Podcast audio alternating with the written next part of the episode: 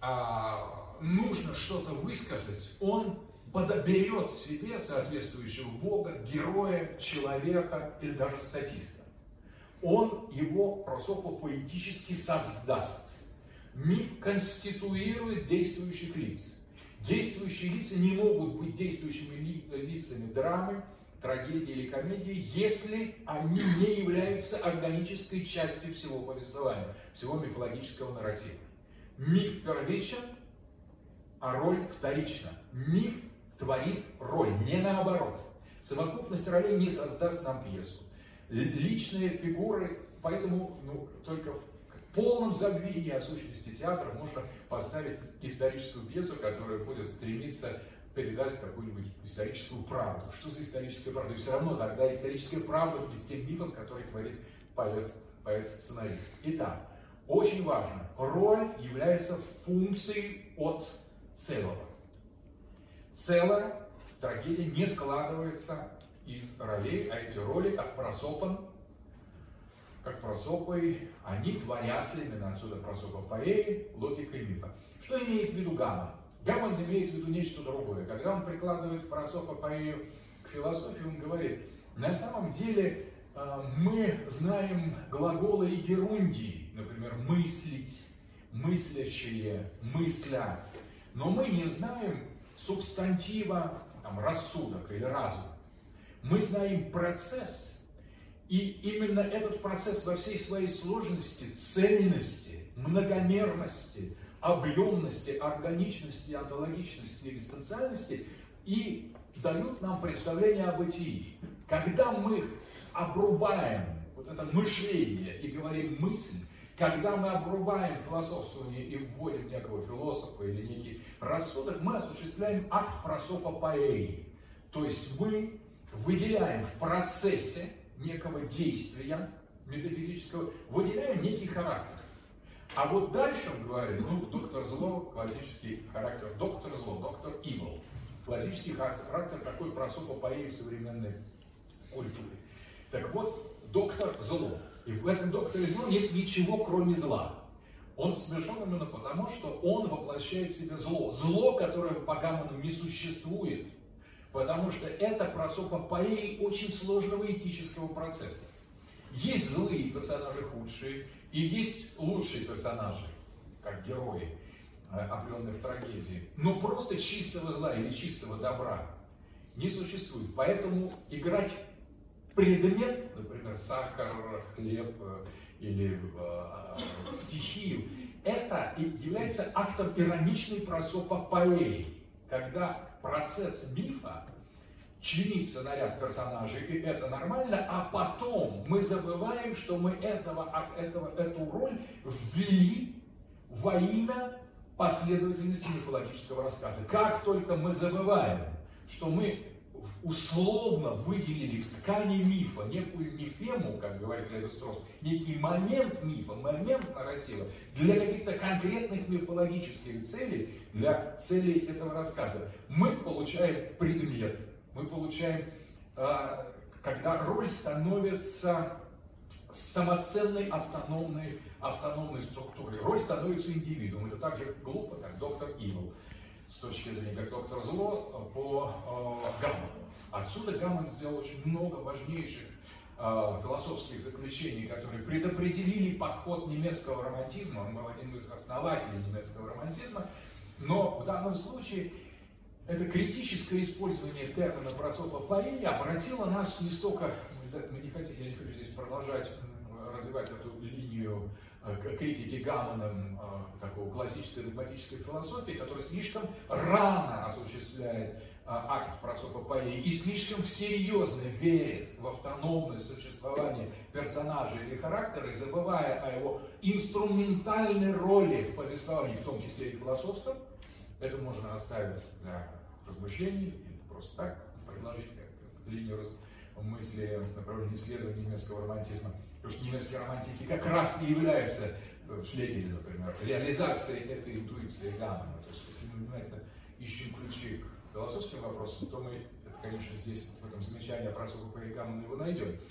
Но мы, э, здесь важнее другое, что роль творится, творится мифом.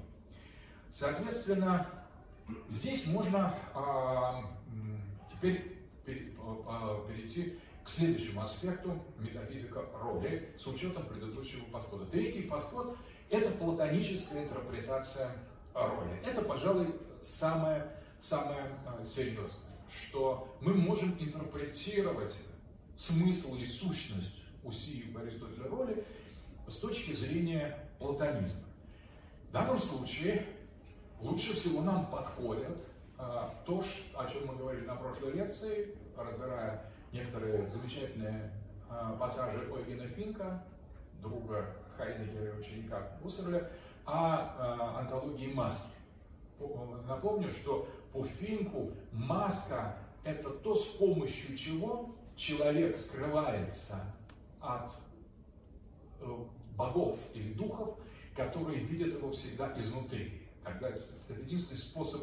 И таким способом человек, одевающий маску, он прячется от богов и делает богов или духов видимым, видимым, поскольку эта маска и есть лик духа или бога. Он сам себя скрывает, и мир богов открывает одновременно. Это единственный способ укрыться от того, чтобы духи смотрели на нас со стороны. А духи невидимы, а мы для них видимы. Вот основная идея архаического мировоззрения. Маска появляется для того, чтобы скрыться. Соответственно, но в этом случае эффективность маски, это очень важно, в обряде происходит, вернее, открывается эта эффективность только тогда, когда действие одевания маски представляет собой подлинную эпифанию. Для этого маска должна храниться в определенных местах, недоступных для повседневных забот. Ее одевание должно сопровождаться специальным выделением, вы, вы, выделением пространства и времени, когда осуществляется танец масок. Маска должна сопровождаться какими-то ритуальными действиями, и тогда вот это стремление укрыться от э, духа, от даймона, который смотрит нам, видит нас всегда, мы его не видим, он всегда за спиной за нами стоит, тогда в этот момент этот даймон становится видимым. Мы от него скрываемся, но увидеть кого-то, это значит уже быть под защитой, под определенной протекцией. Потому что на основании видения, как мы говорили, как подчеркивает Финк, человек устанавливает власть, и могущество и господство над объектами. Он видит мир, поэтому он им владеет. Он не видит даймонов, покойников, духов, поэтому они владеют им, поэтому он становится одержимым ими. И вот в момент танца маски, ритуального или раскрашенного лица, неважно, в момент сокрытия от этого, от этого даймона, именно в этот момент, если это все про, про, проходит в, в священном, священном состоянии, в этот момент даймон проявляет себя и становится видимым в этой маске и для других. По сути, речь идет о том, что можно назвать греческим термином эпифания.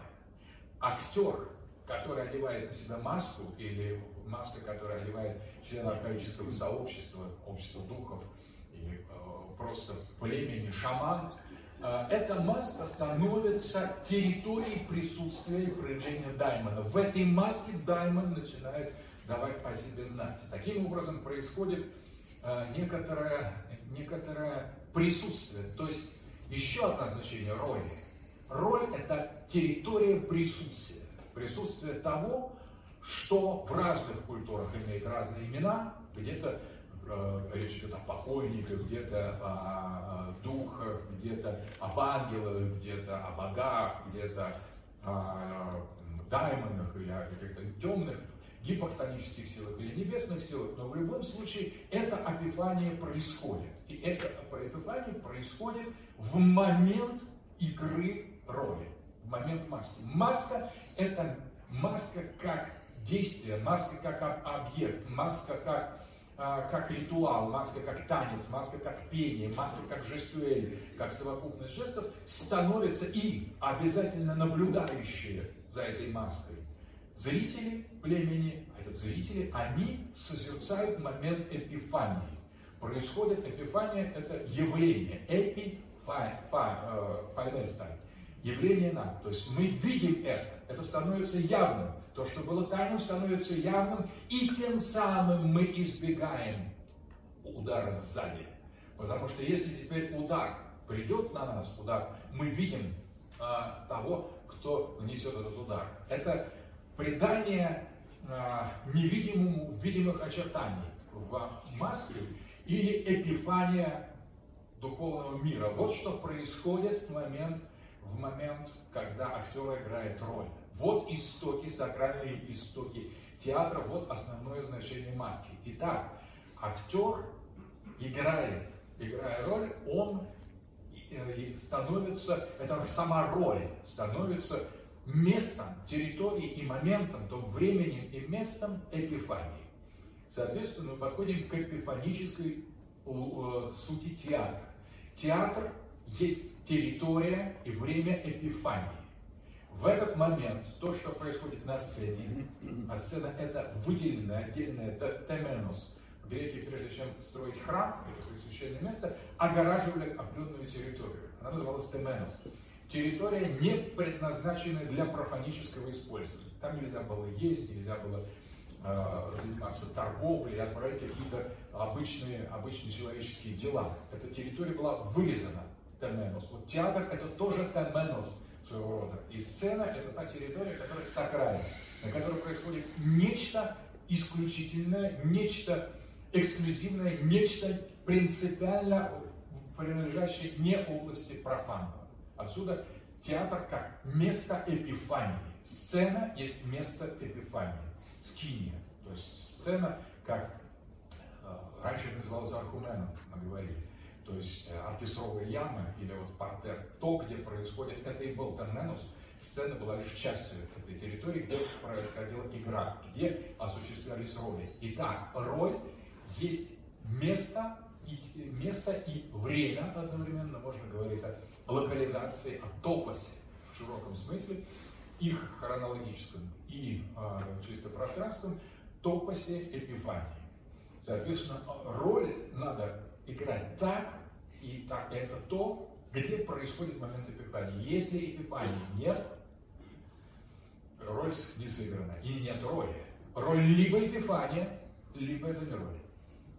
Это принципиальный характер. Третий, третье определение, которое мы дали роли. Итак, роль это э, понятие э, этическое, роль это э, то, что творит миф, то есть что творит содержание, глобальное содержание. И теперь роль это место или момент, можно назвать, момент эпифании, топос эпифании. Вот что такое роль. Не сама маска а, а, имеет здесь значение, а именно роль, потому что маска и роль это одно и то же. В каком-то смысле мы можем говорить о маске и о роли, или об этосе, характере персонажей, как об одном и том же. И все это как раз является точкой пересечения сакральных, э, сакральных линий бытия. Теперь эпифания, раз это место эпифании, можно обратиться еще более широко к платонизму и вспомнить а, а, антологию Тибея. Напомню, в Тибее у Платона речь шла о том, что мир состоит из трех родов, генос. Три рода существует. Первый а, генос – это парадигмы, это мир образцов, которые вечные, которые состоят из вечных идей. Идея – это то, что мы видим. То, что мы видим, когда мы закрываем глаза. Вернее, можем увидеть, если мы созерцаем. Истинное созерцание происходит с закрытыми глазами, и это созерцание очами разума или сердца. То, что мы видим с сердечными очами, то есть вечное, истинное, неизменное, и это идеи. Идеи есть еще образцы или парадигмы по Платону, и будучи парадигмами, они предопределяют все остальное. Они неизменны, вечны, и наша душа – это тоже идея. И мы сами, в конечном итоге, есть идея самих себя. Это первый уровень. И в этом отношении вот, идея того, что люди – это звезды, это платоновская, глубоко платоновская идея. Мы – это звезды, только мы погасшие звезды забыли о, о самих себе и бродим. Где мы бродим теперь? В отдалении. Вот это отдаление называется вторым родом Платона, который определяется как мир феноменов или мир икон. Это очень-очень важное определение. Второй род по, по Платону – это когда идеи входят в процесс становления. Идеи вечные и неизменные, а становление подлежит закону смены рождений и смертей. восстановление все появляется и исчезает, все, все время меняется, в мире парадигм все остается неизменным и прежним. Но смысл того, что меняется, рождается и исчезает, это вечное. То есть в каком-то смысле, появляясь и исчезая, мы придаем временное относительное бытие тому, что обладает вечным и полным бытием. Поэтому снисхождение в, в этот второй род представляет собой очень сложную операцию. С одной стороны, идея открывает себя и становится явной для телесного взгляда, но одновременно она скрывает себя, потому что она и открывает, и скрывает себя одновременно. Идея оказывается видимой телесному взгляду, но это искаженное представление идеи. Мы говорим: Петя, Вася, Маша, а на самом деле это мы имеем дело с чем-то другим, мы имеем дело лишь с иконами по, по Платону. Экасия, процесс, процесс представления, то есть существуют образцы и существуют копии. Так вот, в мире становления мы имеем дело с копиями. Таким образом, мы не просто звезды, а мы копии звезд. И копия звезд может иметь два значения. С одной стороны, можно обрадоваться: о, мы копия звезд, это здорово. Но одновременно можно... И это действительно хорошее известие. Good news. Но есть еще bad news. Мы лишь копии звезд. Поэтому мы на самом деле столь хрупкие, столь противоречивы. Мы временные, мы не настоящие. Мы как мы, с точки зрения идеи настоящие, а с точки зрения копий, с точки зрения второго рода, с точки зрения помещенности в эту сферу, то, что платоники потом называли генесиургия, то есть постоянного импульса в порождении и исчезновении. Когда что-то возникает, что-то рождается, когда родился ребенок, там, пожил лет семьдесят еще раньше, умер на самом деле. И если мы живем только этим вторым миром, мы упускаем сущность, кто с нами был, кто мы сами, что мы видели, потому что не только люди являются звездами и э, такими проекциями идей. Все вещи, и время является проекцией вечности, и пространство является про, э, проекцией идеи пространства, и само зрение наше физическое является проекцией того зрения, с помощью которого ведется идея. И свет невидимый э, проявляется и скрывается одновременно в видимом свете. Поэтому Для, для созерцания подлинного света необходима ночь. Поэтому не столько солнце, сколько звезды или солнце полуночи являются символами мира идей. Соответственно, вот это двойственное отношение – это основная суть платонизма. Есть и третье начало, которое Платон в Тимее называет хора, или пространство, территория, что позже было названо материей, также он называет это кормилица, восприемница. Но это третье. Сейчас нас э, третье начало особенно не интересует для театра. А для театра и для представления о роли самое важное эти, эти два понятия. То есть идея и э, копия. Но копия – это также икона. То есть копия – это не просто, хотя можно найти симулятор, опять же, можно сказать, это о, это икона. Мы икона самих себя. А можно сказать, да мы симулятор, мы пародия, мы карикатура на самих себя. И это тоже будет правильно. И наш мир, можно сказать, это икона божественного замысла о мире, божественной софии. А можно сказать, это наоборот дьявольская пародия. И то, и то верно.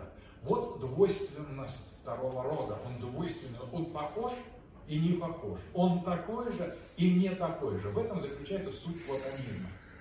Что в мире существует два различных уровня. Один подлинный, вечный, а другой временный. И их отношения, их соотношение, их взаимодействие друг с другом. И есть главная цель философии. Боги спешат смотреть мир идей. Они сами идеи, которые ищут своего собственного истока.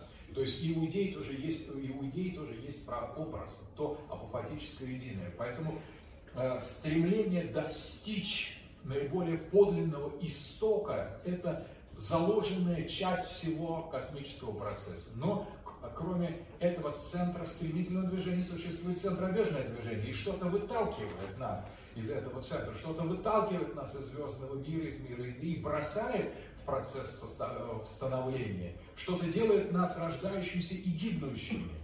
И это другая сторона. Одна без другой невозможна, невозможен первый род без второго, они очень сложным образом соотносятся. И здесь мы подходим к интересному термину. Как называется второй род у Платона?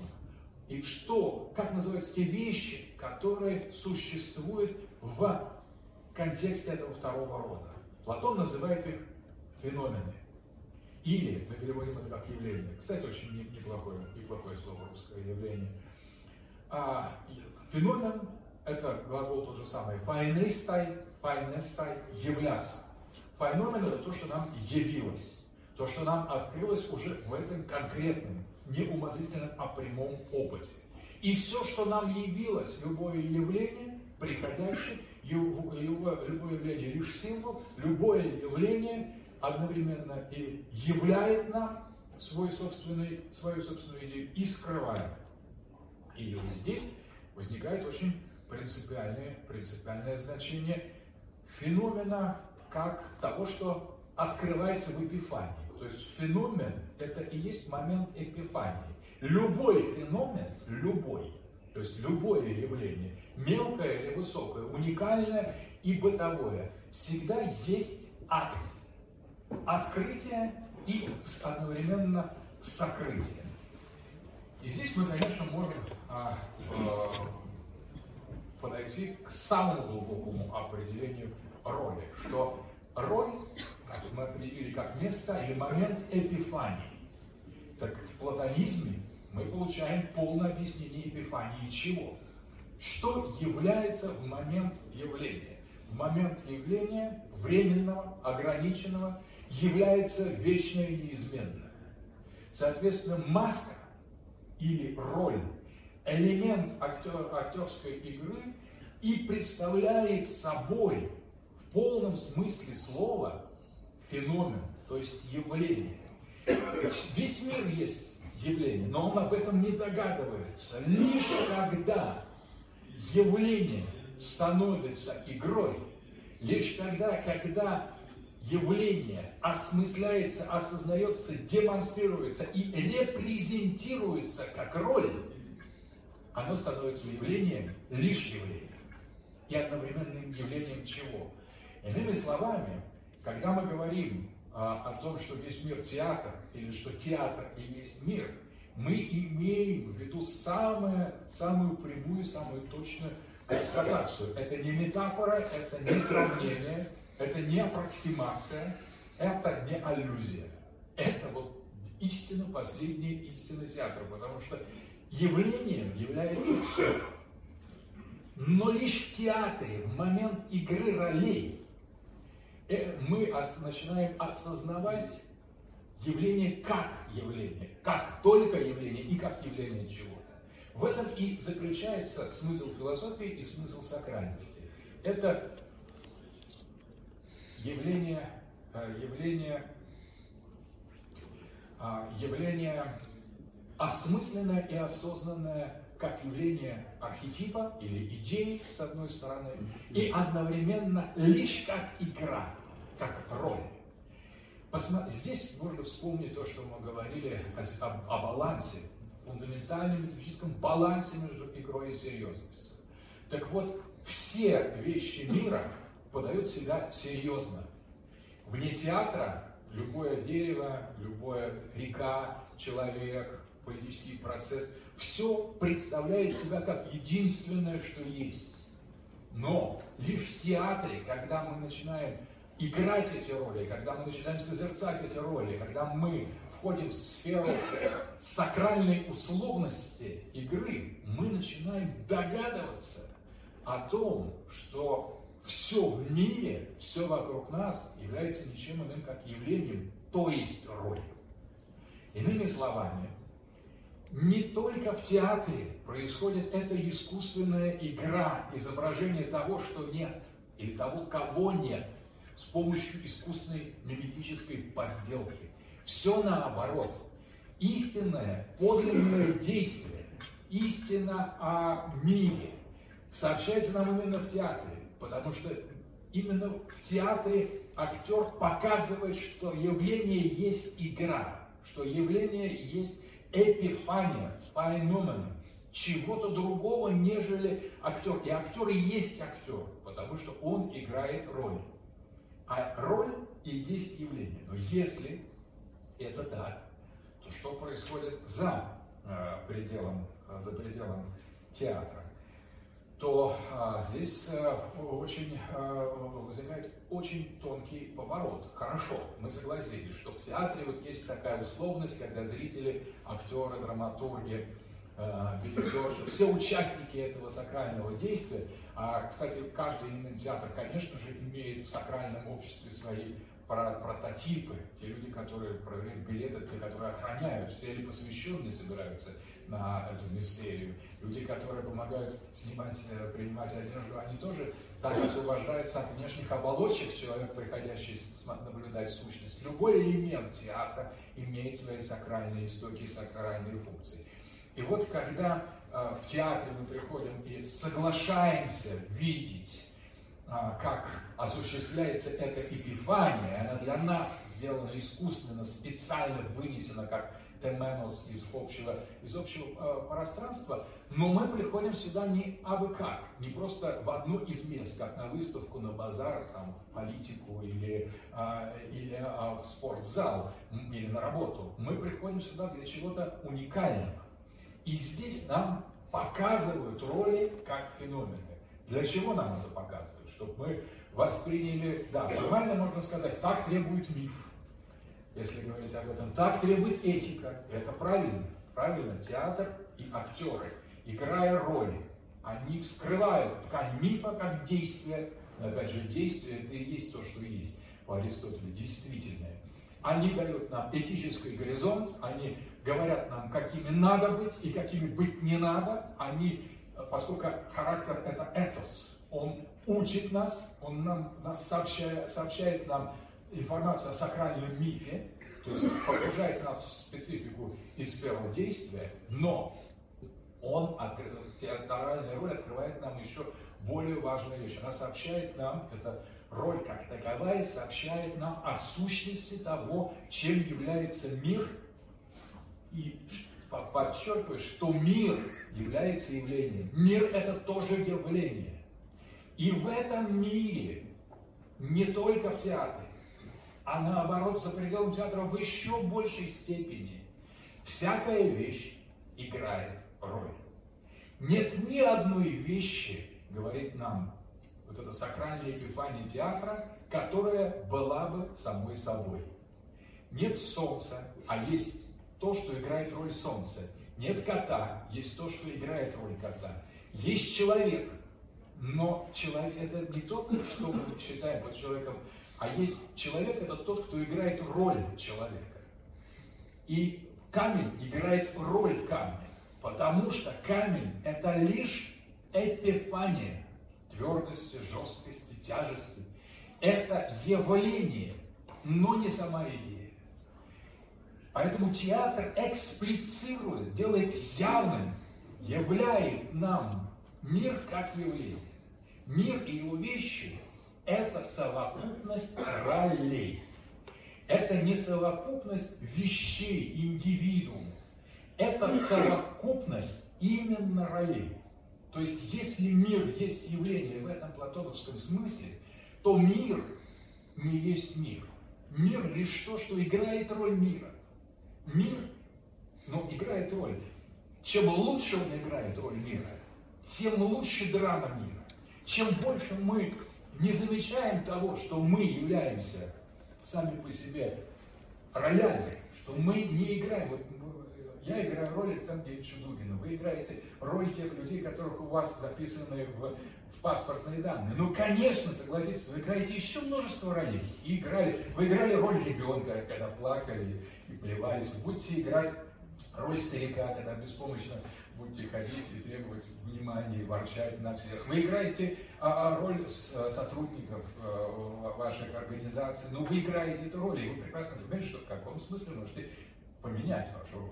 Ну, не, не так уж прям жесткая, но в принципе старики, которые, как говорили древние, они начинают есть ту же самую пищу, что и младенцы. Они начинают, не, не едят мясо, пьют молоко очень. И поэтому на самом деле эти роли определенным образом могут перетекать одна в другую. Но самое главное, что иногда старик задумывается, какой же я старик, какой я не старик, а еще молодой человек, потому что он приходит мысль, что мы просто играем, и ребенка мы роль играли, и мужчину, женщину, матери, отца, там, возлюбленных. Мы играем эти роли, и все, что мы, все, что мы как люди, но, может быть, только люди играют роли, неправильно. Все играет роль себя. Коты играют роль котов. Коты не настоящие. Если бы они были настоящими, если бы коты были котами, то мир был плоским и скучным, и мы бы никогда не видели в их жестах, в их движении ту грацию, которая нас поражает, восхищает. Мы не сердились бы на них, мы не любовались бы, мы не выстраивали, мы не боялись бы котов, потому что коты это довольно э, жесткие персонажи. В некоторых, э, в некоторых русских сказаниях фигурирует э, дьявол в виде кота, даже есть такой персонаж, котище, выкати, вытаращи глазище. Это страшный, огромный кот, способный, конечно, он становится таким, когда мы начинаем играть роль мыши, когда богатырь осознает себя мышью, а не богатырем. Тогда он боится этого кота, потому что, конечно, огромное, здоровое, сильное, мощное, жестокое, жестокое существо, котище, вытаращи глазище. Соответственно, кот может быть зловещим, и не случайно египтяне считали одну из таких зловещих богинь Бубастис в виде великой кошки. Соответственно, вот эта котовость, она то, что открывает и скрывает себя в каждом конкретном коте. Точно так же можно говорить о камне, точно так же можно говорить о времени. Время не настоящее, время играет роль времени. Все играет роль самого себя или чего-то другого. Конечно, нельзя сказать, что, ну, конечно, есть такие простые вещи, действительно, типа камня или травинки, у которых роль простая в, этом, в этой драме мира. То есть камень не играет роли себя и ждет, пока его пнут, например, или когда он расколется, или когда вода его превратит в некое изысканное, в изысканное произведение, как в Китае. В Китае существует э, огромный музей камней, где разные камни, э, обточенные водой, рассматриваются как художественные произведения. Китайцы не понимают разницы между э, изящной э, литографией и вот этим камнем из воды. В музее Конфуция они стоят буквально, имеют один и тот же статус. Неважно, кто тебя сделал, тебя точно кто-то сделал. Ты являешься произведением искусства, ты являешься иконой, естественной или искусственной, осознаешь ты это или нет. Все, и эти камни играют роль камней или музейных экспонатов. Точно так же каллиграфия может иметь роль указа, какого-то приказа или свидетельства о каком-то самом банальном поставке, например, нескольких ящиков риса. И одновременно это может быть произведение искусства, если человек, который писал это иероглифами, действительно отнесся к этому фундаментально. Так вот, главная, главная функция роли – показать того, что показать роли в театре, показать, как устроено бытие. А бытие устроено таким образом, что в явлении нечто является и нечто скрывается. Очень интересно, что у Платона это ярче всего. И, конечно, Платон в этом отношении представляет собой матрицу для театра. Ярче и полнее всего мы поймем значение роли, если мы признаем эту платоновскую роль. Тогда все с... С, роль, с понятием явления, с эпифанией, с маской, с миром, и все станет предельно, предельно понятно. Но на самом деле это не противоречит и Аристотелю.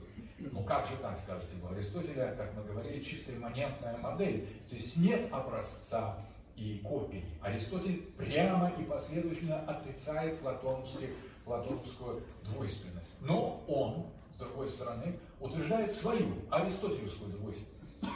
И, в принципе, если мы к нее, в нее вслушаемся, вдумаемся, то мы поймем, что такое роль и с точки зрения Аристотеля. Итак, от Платона переходим к Аристотелю. Что такое роль по Аристотелю? Мы уже не можем сказать, что роль по Аристотелю – это феномен. То есть феноменом, то, что является, являя и скрывая одновременно собой идею, вечный архетип. Вот архетип отца, творца, архетип женщины, архетип кота. Мы не можем сказать в аристотельской топологии, в аристотельской философии, что речь идет о том, что нечто одно отражает или изображает другое. В чем же тогда роль по Аристотелю? И здесь очень интересно, что дуализм Аристотеля организован иначе. С точки зрения Аристотеля, каждая вещь состоит из двух начал. Фактически это уже риторика, а не логика, потому что если одно есть два, это типичная риторика. Соответственно, для того, чтобы изучать физику, то есть структуру вещей, гораздо полезнее поэтика и риторика, чем логика. Логика говорит, одно есть одно, одно не есть два. Это все верно. Сам же Аристотель утверждает этот закон в своих топиках и в науке о силлогизмах. Но когда мы переходим к физическому миру, миру природному, миру явлений, миру того, что существует, а сам Аристотель говорит, в каждой вещи, одной вещи, отдельно взятые вещи, существует два начала. Усия, сущность и а, ее а, материя. Или эйдос, форма и материя. Соответственно, одно равно двум, ну и, соответственно, мы находимся в сфере риторики. Но это не такое одно, как у Платона, которая идея а, вечная, неизменная, может существовать и без феномена. У Аристотеля идеи, которая могла бы существовать без феномена, нет. У Аристотеля все есть явление. То есть для Аристотеля все есть только вот это второе, единственное. Он не знает ни существования отдельной материи, отдельной материи, ни существования отдельной идеи. А Платон знает. Поэтому у Аристотеля вместо трехэтажной онтологии есть одноэтажная онтология. Все только здесь, только в мире феноменов. Но одновременно в этом мире феноменов каждая вещь, каждый феномен, скажем так, со состоит из двух полюсов. То есть каждая вещь двойственна. С одной стороны, она есть именно эта вещь. И то, что она эта вещь, а не просто вещь, а не другая вещь, этот человек, а не другой человек, это свойство материальности этого человека, то есть этовости. Этот человек, это, он этот, потому что он материален.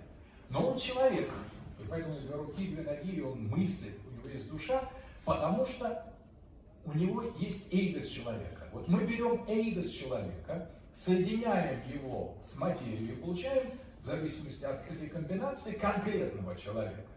Соответственно, кто же здесь играет роль?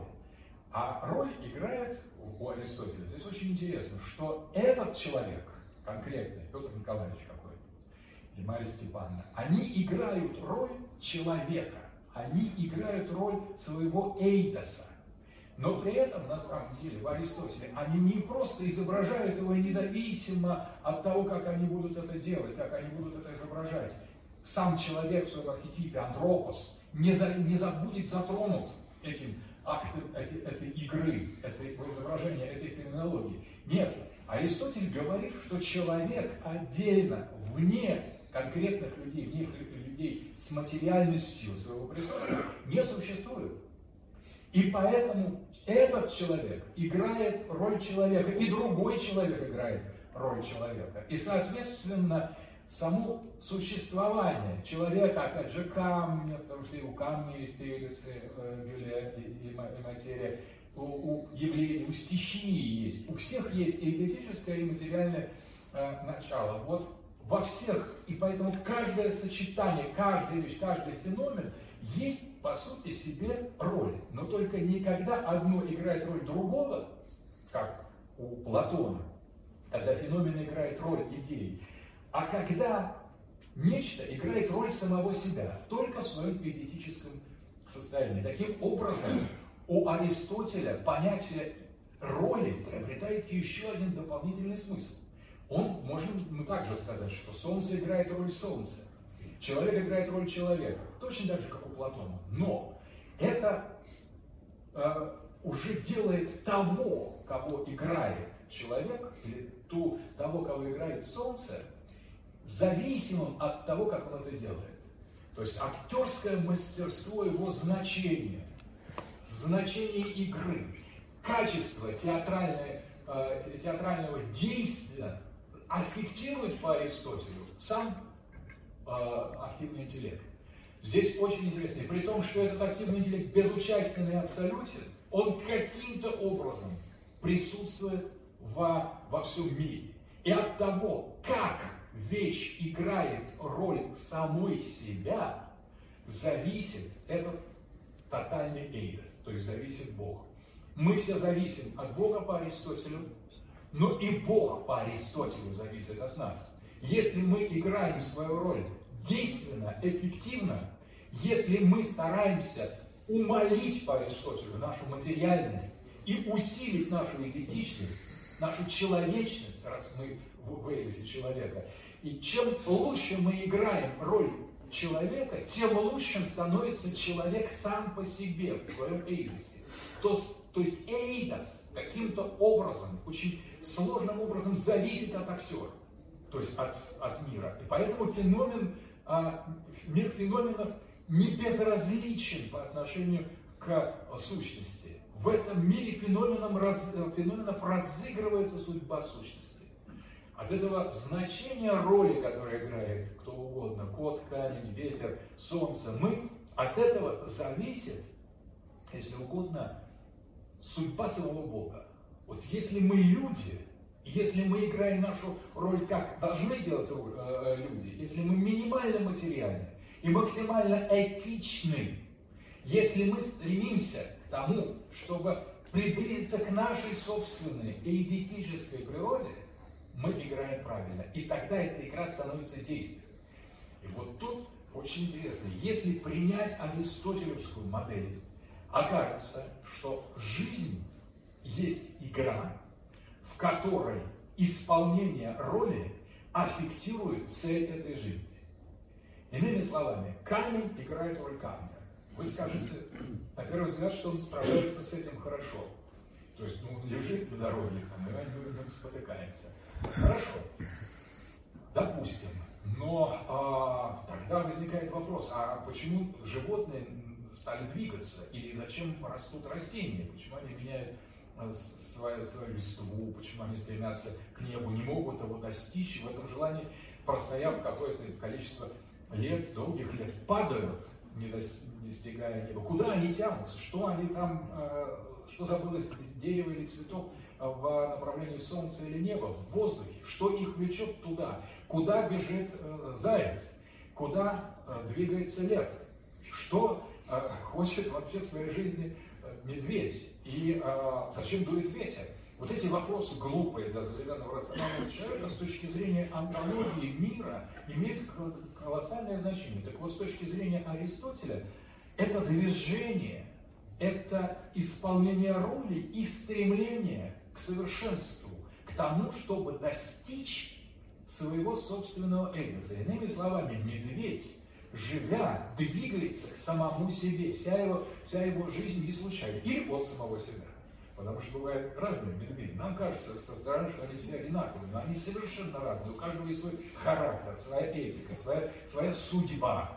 Один питается... Кстати, вариативность медведя такова, потому что он может есть и травы, и ягоды, и а, животных, как у человека фактически. Он не обречен ни на вегетарианство, он может быть вегетарианцем, но может быть вполне и а, есть мясо, как и человек. Он делает какой-то определенный выбор. Ну, правда, может быть, выбор подсказывает наличие малины а, в, или а, каких-то еще продуктов съедобных для медведя в лесу, но в любом случае этот выбор определенным образом делает. Да, не так, как мы, но делает. Соответственно, животные или, или собака, что ищет собака? Мы, по-моему, задавались этим вопросом. Почему она все время бегает и все время без толку? Да, у нее не получается, но ищет собака саму себя. Она ищет свой собственный эйдос, и ее движение, ее жизнь – это движение к собственному эйдосу. Может быть, она не достигает этого эйдоса, может быть, она остается на периферии, но и собаку что-то гнетет. У собаки бывает иногда грустный взгляд. Ну, чаще всего это будет причина расстройства психологическое, когда хозяин давно не видел, или физическое что-то она не то съела. Но на самом деле это сама возможность грусти, сама возможность переживания означает, что собака тоже осознает, что с миром что-то не так. Все осознает, что с миром что-то не так, все поэтому движется и живет. Жизнь есть движение к самому себе. Нет ни одной вещи, как чего-то законченного, индивидуального, самотождественного. Из этого можно сделать очень, очень важное, важное заключение. Индивидуум невозможен. Нет никакого самотождества ни из одной, ни в одном из уровней мира. Все представляет роль. Индивидуум – это то, что скрывается под маской, под многими масками, под тысячами масок. Но когда мы эти маски разбираем, когда мы перестаем играть эту роль, другую роль, третью роль, и когда у нас больше нет роли, кажется, а теперь мы увидим настоящее. И что мы видим? Мы видим зияющую пустоту. Потому что под маской никого нет. Маска и есть мы.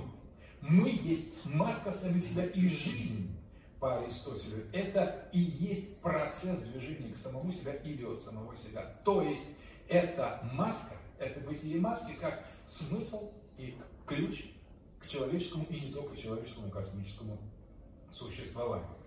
Здесь а, можно вспомнить такое очень интересное у французского философа-традиционалиста Рене Генона, есть интересное толкование латинского термина «ревеляцию».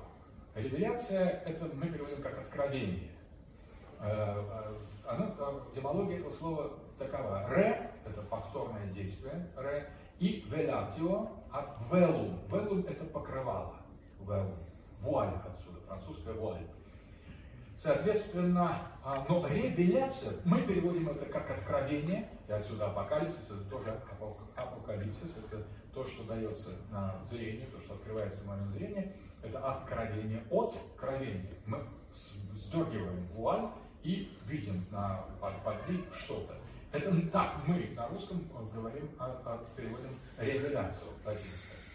Но Генон говорит, обратите внимание, что в латинском термине отсутствует эта идея противостояния сокрытию, потому что в каком-то смысле ревеляция может быть не только откровением, но и закровением, но и скрыванием. То есть это может быть как открытием, так и сокрытием. Это очень глубокая мысль, не просто этимология, потому что с точки зрения и платонизма, и даже с точки зрения Аристотеля, когда мы что-то обнаруживаем, мы что-то скрываем. Когда мы что-то скрываем, мы что-то обнаруживаем. Когда мы скрываем в маске, в танце масок человеческую природу, мы открываем тем же самым действием, не вторым действием, а тем же самым действием мы открываем мир даймонов, мир потустороннего. Соответственно, в это, и все это с точки зрения Генона заложено в термине, в латинском термине «ревеляция», которое одновременно может быть прочитано и как открытие, и как сокрытие. Но самое главное, что это и открытие, и сокрытие вместе. Ревеляция – это феномен, это и та самая эпифания, о которой мы говорили. Ревеляция – это когда нам что-то открывают, и открывая, скрывают что-то другое. И это вот очень важно. Открытие и сокрытие. И у нас такого в русском языке не нашел термина аналогичного, который бы обозначало э, открытие и закрытие одним и тем же жестом. А, но ревеляция – это принципиальная сущность. Ревеляция есть игра, ревеляция есть роль. Вот что, когда мы говорим об едином действии ревеляра, это означает именно роль. Роль и ревеляция – это синонимы, потому что в роли мы одно скрываем, мы скрываем актера, потому что актер, как сам себе, как индивидуум, как человек с именем и фамилией, он исчезает за тем человеком с именем, фамилией и образом, которого он играет. Но одновременно он открывает того, кого он играет. Скрывает одно, открывает другое. Но в истоках роли, в истоках эпоса, по по Аристотелю, как второго начала любой трагедии, это действие не представляет собой две сущности. Одна, которая, скажем, берется в качестве персонажа, а вот другая сущность актера. На самом деле важно, чтобы во время игры, во время исполнения роли актера вообще бы не было. Чтобы он просто забыл о самом себе, чтобы он исчез, чтобы он был стерт, чтобы он слился с той маской. И тогда эта маска явит свое, свое присутствие. Но, конечно, это будет не в полном смысле, если актер говорит Зевса. Это не будет Зевс. Но это будет уже и не актер, и не простая условность. Это будет роль. Иными словами, если актер будет играть Зевса, то он осуществит акт, конкретный акт эпифании. И в нем, вот в этом моменте, будет гораздо больше и его самого, и Зевса, и кого бы он ни играл, чем Если мы будем говорить о Зевсе просто, или где-то читать, или рассуждать, или читать лекцию, актер призван показать нам Зевса, явить нам Зевса. Он должен перестать быть самим собой. Но в каком-то смысле Зевс, который входит в актера или в маску, он тоже перестает быть самым, самим собой. Он больше не невидим, он не вечен, он входит в этого актера и, и сливается в роли. Роль как ревеляция. Это нечто, предшествующее главности. Это то место, где актер уже больше не актер, а отвлеченный персонаж больше не отвлеченный персонаж. Роль – это все вместе. Это момент неразрывности, неразрывного единства. Это и есть акт жизни.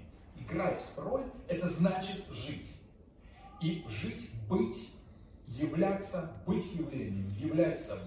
Соответственно, вот это представление о велуме, о покрывале, оно связано с, с, с очень фундаментальной метафизикой роли.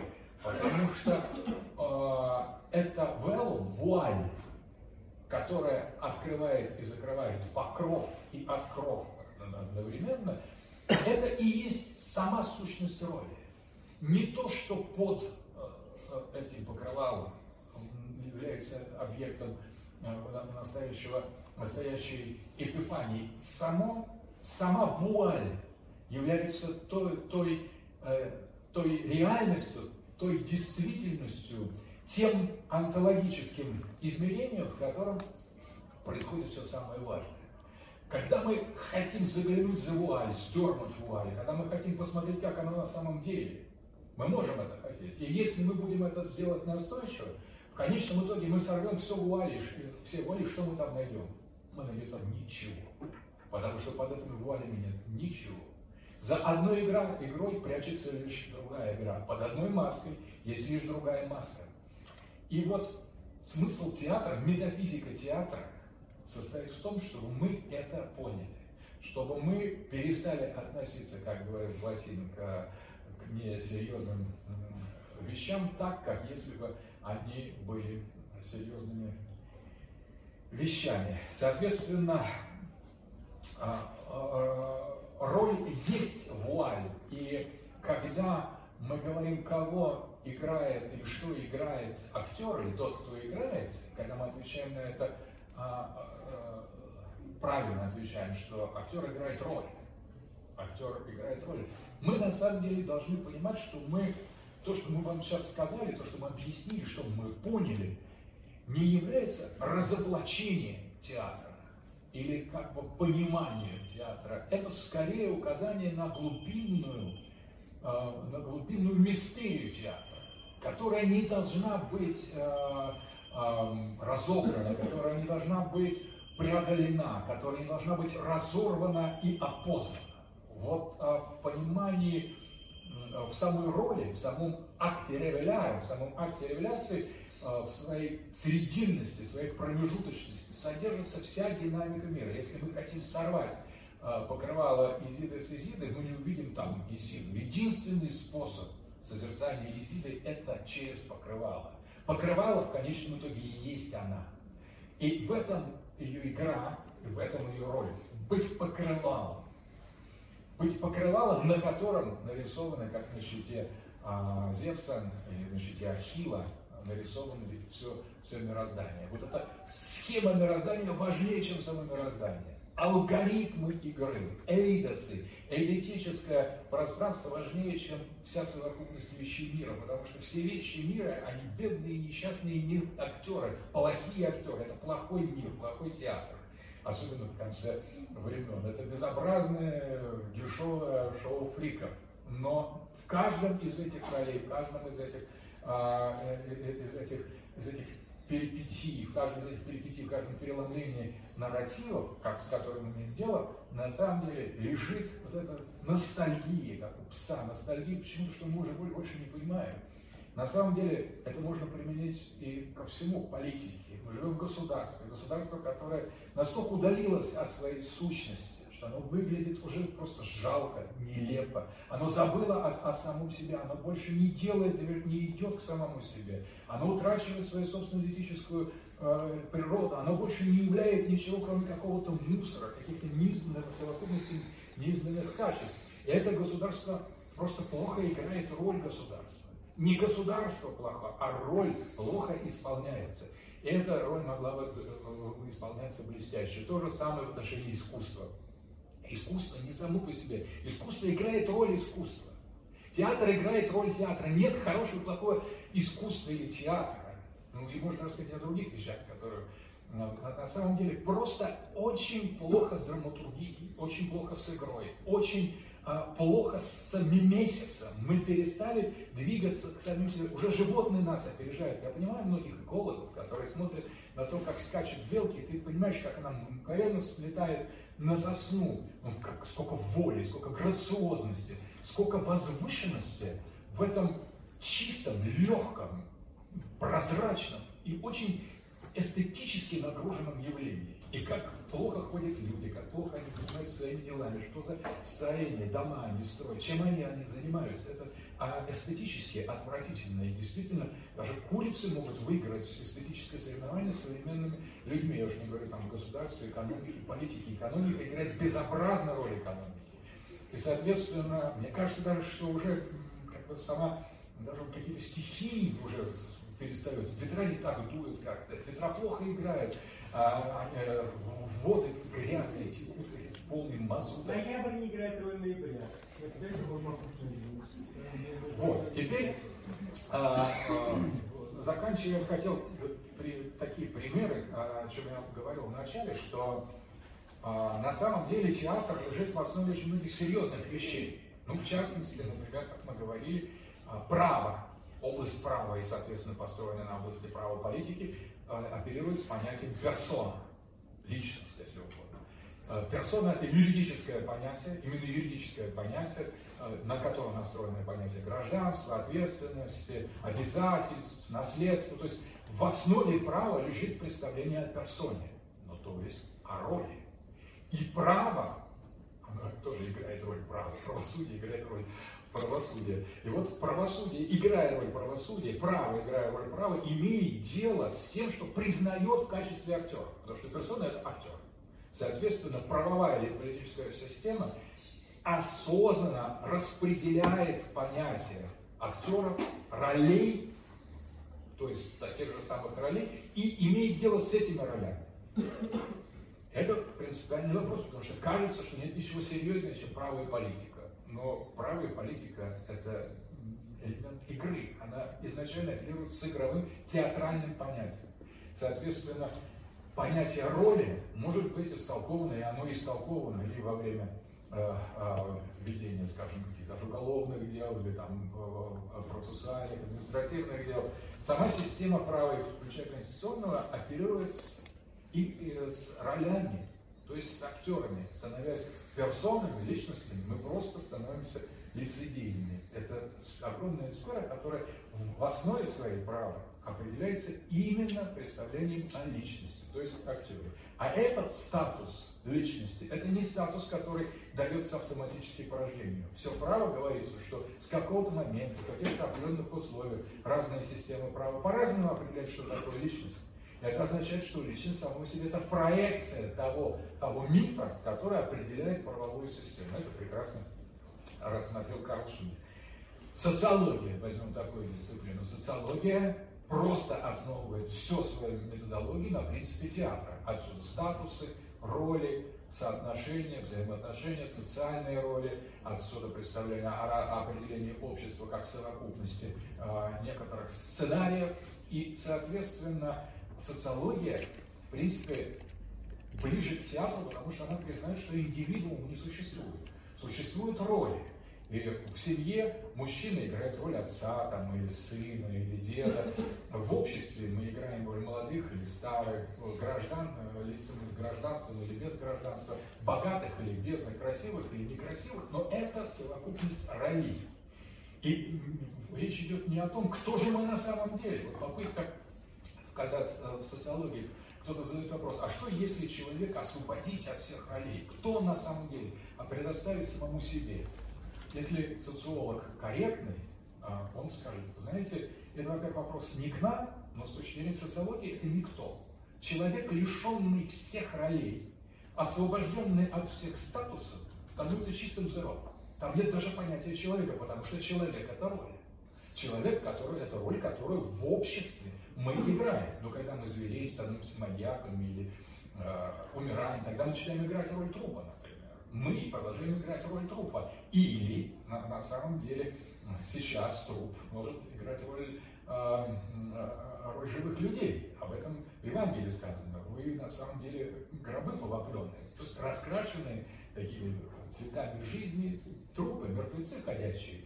Соответственно, мертвец может играть роль живого человека, или в случае зомби, или других незалежных покойников, заложенных покойников. И,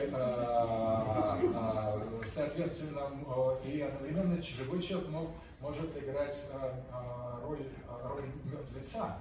Когда мы играем, мы играем эту роль, потому что с точки зрения метафизики игры, онтологической игры, речь идет только о распределении ролей. Так вот, с точки зрения социологии, если лишить человека вообще всех, всех ролей, всех статусов, мы не найдем ничего. Мы не найдем ни человека, ни индивидуума. Это просто ничто, социологическое ничто.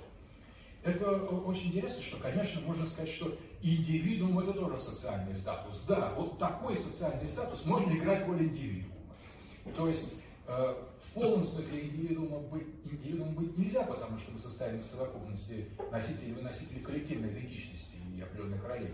Но если мы захотим играть роль индивидуума, это такая панк-роль индивидуума, э, театр абсурда, Бекет, ожидание готового, давайте играть в индивидуум. То есть давайте превратимся в аутистов, которые не имеют коммуникации с внешним миром, ни на что не обращают внимания. Это тоже роль. На самом деле, если мы копнем поглубже, аутист – это человек, играющий роль аутиста.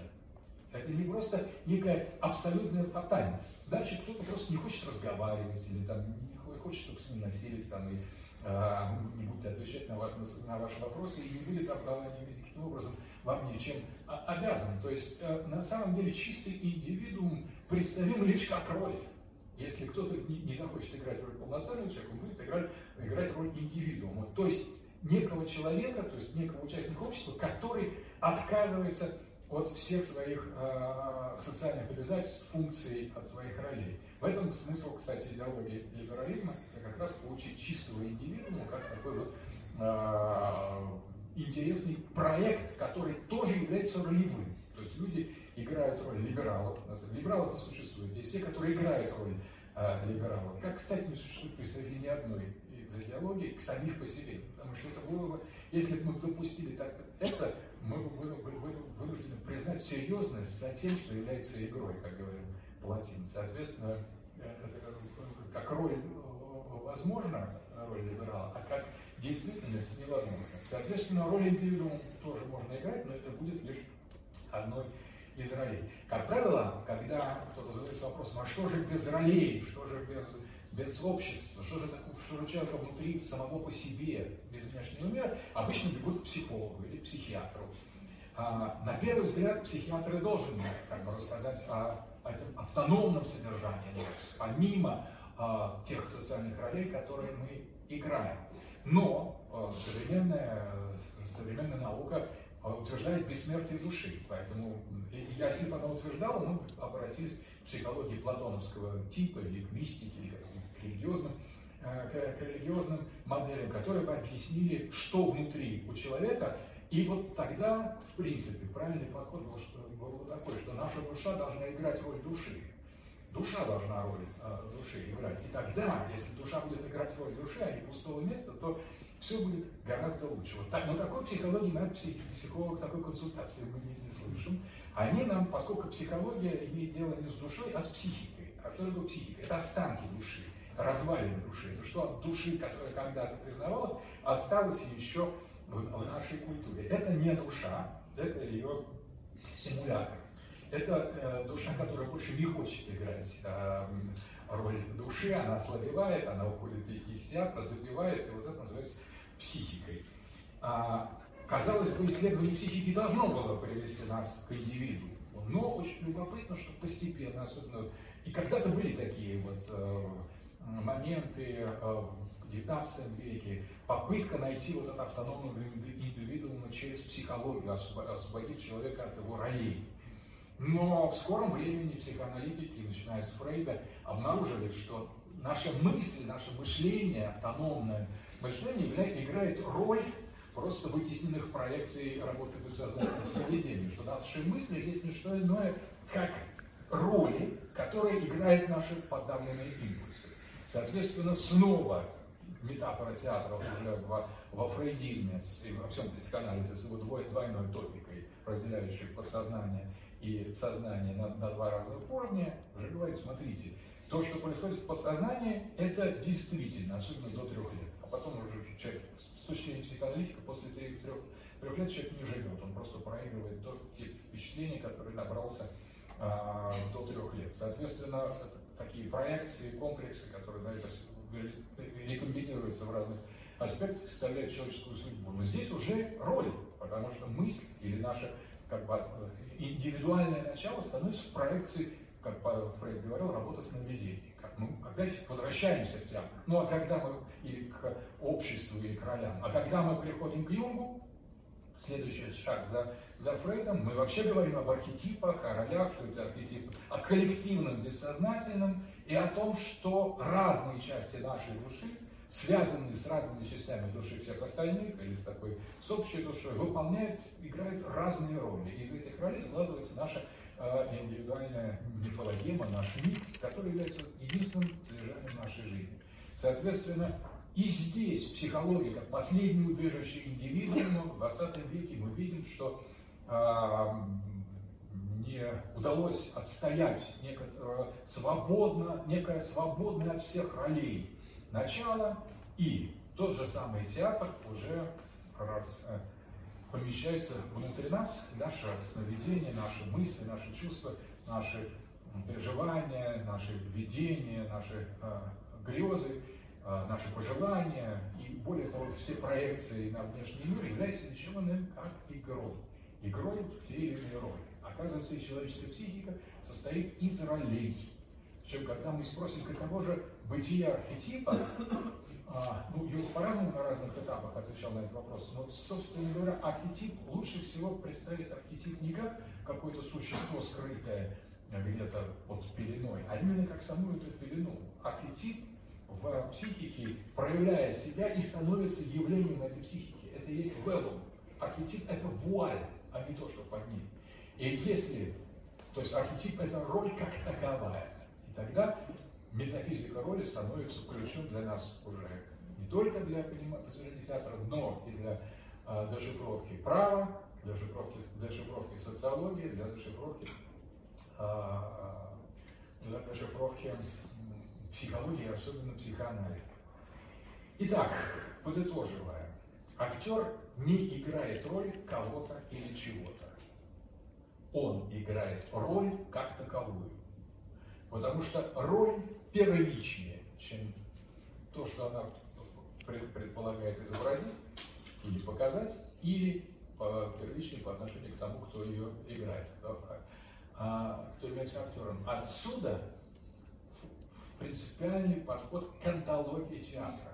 Театр – это место ролей, это место, где роль открывается как таковая, это место, где роль становится главным и фундаментальным содержанием нашего присутствия, нашего бытия. Соответственно, именно роль является моментом откровения.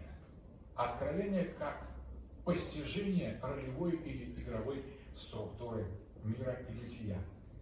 Играя роль, актер показывает всем, не только людям, не только зрителям, но и предметам, но и всему миру философскую сущность всего. По сути дела, на спектакль можно брать с собой не только маленьких детей, но можно брать, в принципе, в некоторых случаях, наверное, и животных, или какие-то предметы, чтобы они тоже а, жили в мире ролей, чтобы, поскольку это всеобщая истина, она не может быть зарезервирована только для нас. Театр в его космическом измерении, в онтологическом измерении — это вещь всеобщая.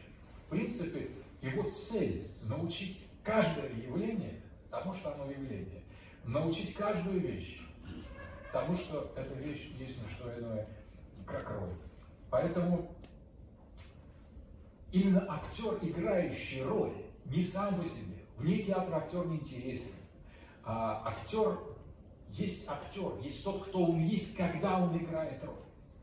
И это, конечно, очень большое, большое, а, большое призвание, потому что быть актером – это значит не быть не актером. То есть актер – это тот, кто есть веллы, кто есть это вуаль. Поэтому актеров часто даже хоронили в божедомках, то есть таких в братских могилах, как неупокоенных покойников, наряду с алкоголиками, людей, людьми без родственников или преступников, или самоубийцами. Их не их хоронили в божедомках, потому что они считались чем-то иным, нежели обычные граждане. Они были вот этой вуалью, очень ценны, потому что самые ценные, что есть, но одновременно сакральные. А сакральность – это не только восхищение святостью, это еще и ужас, который нам а, внушает истина о том, как оно все есть. Поэтому вот эта сакральность, как одновременно и пугающая, ужасная и привлекательная, это в каком-то смысле а, судьба актера. Он а, выбирает роль, а не самого себя.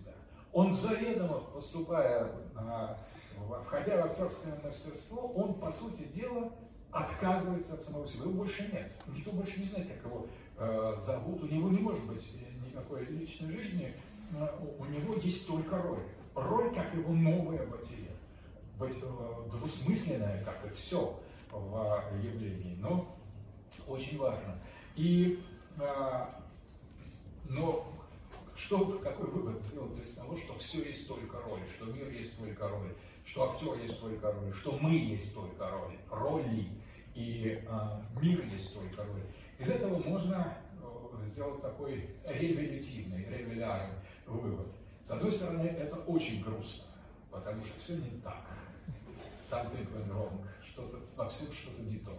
И, э, соответственно, когда это... Э, нападает это подозрение, экзистенциальное подозрение, это построено, кстати, философия подозрения Маркса, Ницше и Фрейда, когда это нападает не на готового, на не готового к такому озарению человека, что все что-то не то, очень легко а, как бы допустить клиническое развитие ситуации, потому что мы начинаем подозревать теорию заговора, что что-то не то с этим, это так, я не посмотрел, этот что-то улыбнулся, а этот может быть и не, ну дальше гоголь и э, нос, и э, про вот, такие персонажи, которые, которых философия подозрения, поэтому они понимают, что все игра, ведь это же все игра.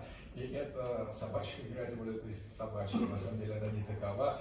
И вот если э, как бы недостаток, существует недостаток культуры, недостаток театра, вот очень важно, недостаток, недостаток э, возвышенной возвышенной способности постижения игры как игры, то, конечно, такое подозрение или такое осознание, такая ревелация может быть чрезвычайно страшной, и в этом отношении содержание этой лекции может быть чрезвычайно зловещим. Но одновременно оно может быть и возвышенным, потому что это открывает нам колоссальные возможности делать мир, делать самих себя, делать наше общество. Если мы лишь игра, если мы лишь элемент, момент некого мифа, ну давайте поработаем на драматургии этого мифа, давайте напишем новые сценарии, давайте разработаем новую роль, давайте будем относиться к своим ролям возвышенно. И поэтому отсюда можно сделать и пессимистический, грустный вывод, а можно сделать наоборот.